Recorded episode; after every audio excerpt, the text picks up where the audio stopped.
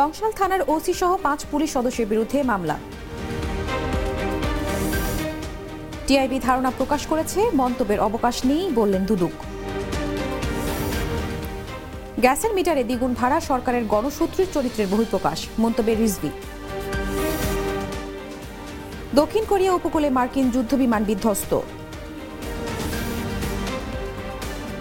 যুক্তরাষ্ট্র ব্রিটিশ যুদ্ধজাহাজে আবারও হামলার হুমকি।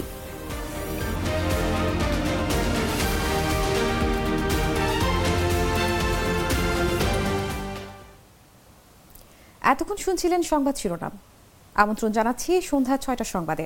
আপনাদের সাথে আছি আমি সালমা সাথী।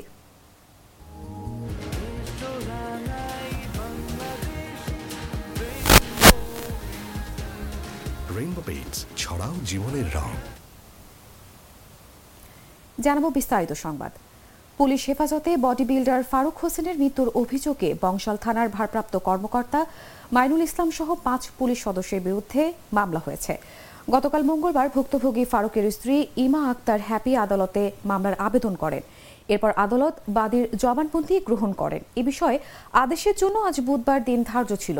মঙ্গলবার অপর আসামিরা হলেন বংশাল থানার সাব ইন্সপেক্টর ইমদাদুল হক, আবু সালে, মাসুদ রানা ও বুলবুল আহমেদ। বুধবার ঢাকা মহানগর দায়রা জজ মোহাম্মদ আসাদুজ্জামানের আদালত এ মামলার অভিযোগ তদন্তে ডিবি পুলিশকে নির্দেশ দেন।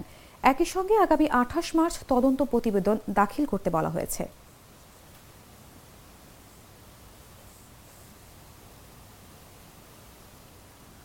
সংরক্ষিত নারী আসন বন্টনের বিষয়ে ক্ষমতাসীন আওয়ামী লীগ তাদের চোদ্দতম শরিকদের জোটবদ্ধ করে ও স্বতন্ত্রদের সমর্থন সংক্রান্ত চিঠি নির্বাচন কমিশনের কাছে জমা দিয়েছে।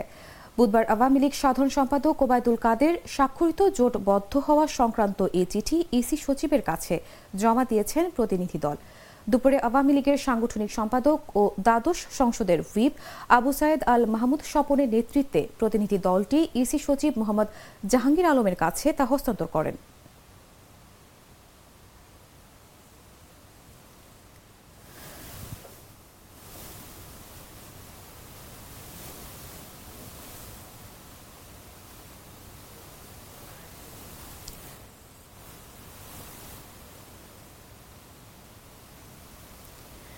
গ্যাসের মিটার ভাড়া দ্বিগুণ করার তীব্র সমালোচনা করে বিএনপির সিনিয়র যুগ্ম মহাসচিব রুহুল কবির রিজভি বলেছেন, জনগণের ভোটে গেলে গ্যাসের দাম না বাড়িয়ে কমানোর চিন্তা করত সরকার। অযৌক্তিক কারণে মিটার ভাড়া দ্বিগুণ করা হয়েছে। তিনি বলেন, সাত জানুয়ারির নির্বাচনে সার্কাসের শাস্তি হিসেবে জনগণের গ্যাসের মিটারের ভাড়া দ্বিগুণ করা হয়েছে। মিটার ভাড়া দ্বিগুণ করা সরকারের গণশত্রু চরিত্রে বহিঃপ্রকাশ। অবাধ লুণ্ঠনের উদাহরণ পৃথিবীতে বিরল। বুধবার সকালে দলের কেন্দ্রীয় কার্যালয়ের সংবাদ সম্মেলনে এসব কথা বলেন রিজভি।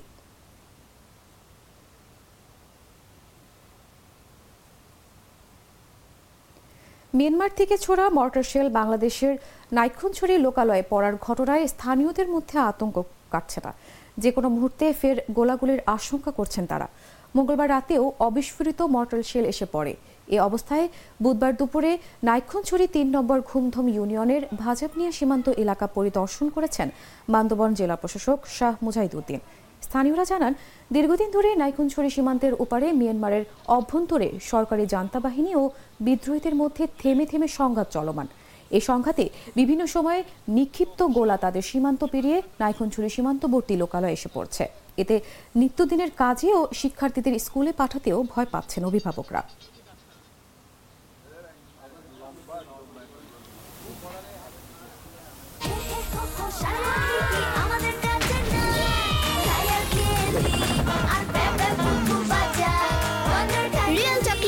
মিল্কের সাথে এক্সাইটিং সব খেলনা নিয়ে রেডি ওয়ান্ডার কি ওয়ান্ডার ইনসাইট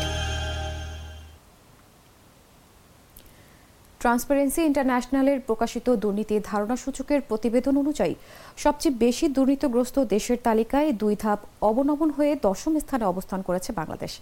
যদিও এ বিষয়ে মন্তব্য করার কোনো অবকাশ নেই বলে জানিয়েছেন দুর্নীতি দমন কমিশনের সচিব মোহাম্মদ মাহবুব হোসেন। বুধবার বিকেলে সেগুন বাগিচায় দুদক কার্যালয়ের সাংবাদিকদের তিনি কথা বলেন। দুদক সচিব বলেন, টিআই দুর্নীতি ধারণা সূচক প্রণয়নের ক্ষেত্রে বিবেচ্য বিষয়সমূহের আলোকে আটটি প্রতিষ্ঠান কর্তৃক সম্পাদিত জরিপের ভিত্তিতে বাংলাদেশের দুর্নীতি ধারণা সূচক প্রণয়ন করেছে। তিনি আরও বলেন, দুদক টিআইবি কেউ কারও প্রতিপক্ষ না। দুদক একটা স্বাধীন সংস্থা, আইন মোতাবেক কাজ করে। টিআইবি একটা এনজিও, তারা পারসেপশন বা ধারণা প্রকাশ করেছে। কিসের ভিত্তিতে করেছে, তাও তারা বলেছে। কাজেই তাদের দুদককে ডাকার কোনো প্রয়োজন নেই। দুদক তার আইন অনুযায়ী কার্যক্রম চালিয়ে যাচ্ছে।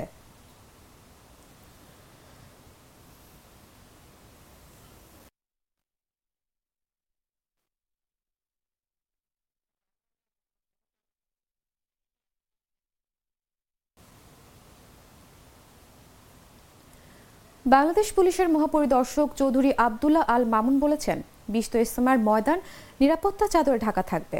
যে কোনো ধরনের চ্যালেঞ্জ মোকাবেলায় পুলিশের ক্ষমতা রয়েছে।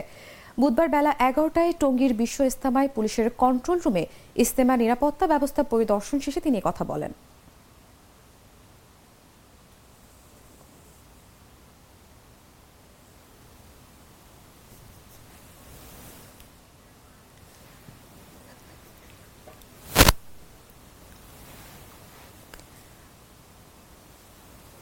জানাব আন্তর্জাতিক সংবাদ।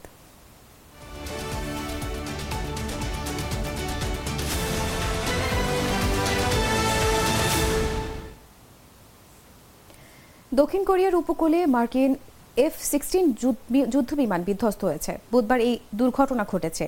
গত এক বছরে কম সময়ের মধ্যে দক্ষিণ কোরিয়ায় মার্কিন অন্তত তিনটি বিমান বিধ্বস্ত হলো।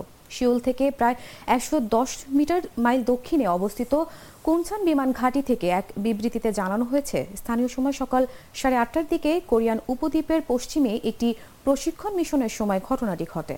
বিমান বাহিনীর বিবৃতিতে বলা হয়েছে, দুর্ঘটনা কবলে পড়া যুদ্ধ বিমান থেকে পাইলট নিরাপদে বের হয়ে যান এবং বিধ্বস্ত হওয়া প্রায় পঞ্চাশ মিনিট পর তাকে উদ্ধার করা হয়। চিকিৎসার জন্য তাকে হাসপাতালে পাঠানো হয়েছে।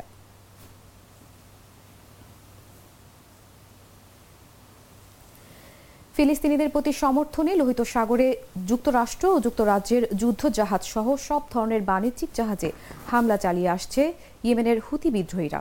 সেখানে এই হামলার অব্যাহত রাখা হবে বলেও জানিয়েছে ইরান সমর্থিত গোষ্ঠী। তবে হামলা পাল্টা হামলার ঘটনায় এরই মধ্যে লোহিত সাগর দিয়ে জাহাজ চলাচলে উল্লেখযোগ্য হারে কমে গেছে, যার প্রভাব পড়েছে আন্তর্জাতিক বাণিজ্যে। হুতি বিদ্রোহীদের সামরিক মুখপাত্র এক বিবৃতিতে জানিয়েছেন আগ্রাসনের অংশ নেওয়া যুক্তরাষ্ট্র ও যুক্তরাজ্যের যুদ্ধজাহাজ তাদের মূল লক্ষ্যবস্তু। ইরান সমর্থিত এই গোষ্ঠীটির উপর এখন পর্যন্ত অন্তত নয়বার হামলা চালিয়েছেন বাইডেন। এতে বৈশ্বিক শিপিং ইন্ডাস্ট্রিতে একটি সংকট তৈরি হয়েছে। কাজে আসছে না মার্কিন নেতৃত্বাধীন টাস্কফোর্সও হুতি বিদ্রোহীদের দাবি, ফিলিস্তিনিদের যুদ্ধবিরতি কার্যকর না হওয়া পর্যন্ত এই হামলা চালানো হবে।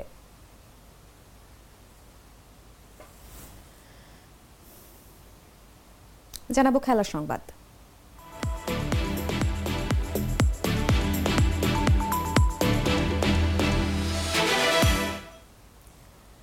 দল সিলেট স্ট্রাইকার্স ভালো করছে না। হাফ ফিট মাশরাফি বিন মর্তুজার এমন প্রতিযোগিতামূলক টুর্নামেন্টে খেলা নিয়েও আলোচনা সমালোচনা চলছিল।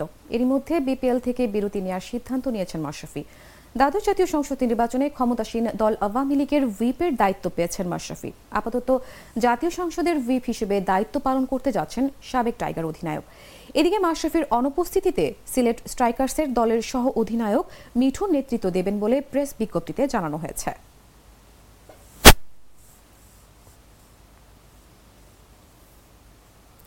দর্শক, এই ছিল সন্ধ্যা ছটা সংবাদে। এতক্ষণ সঙ্গে থাকার জন্য ধন্যবাদ সবাইকে।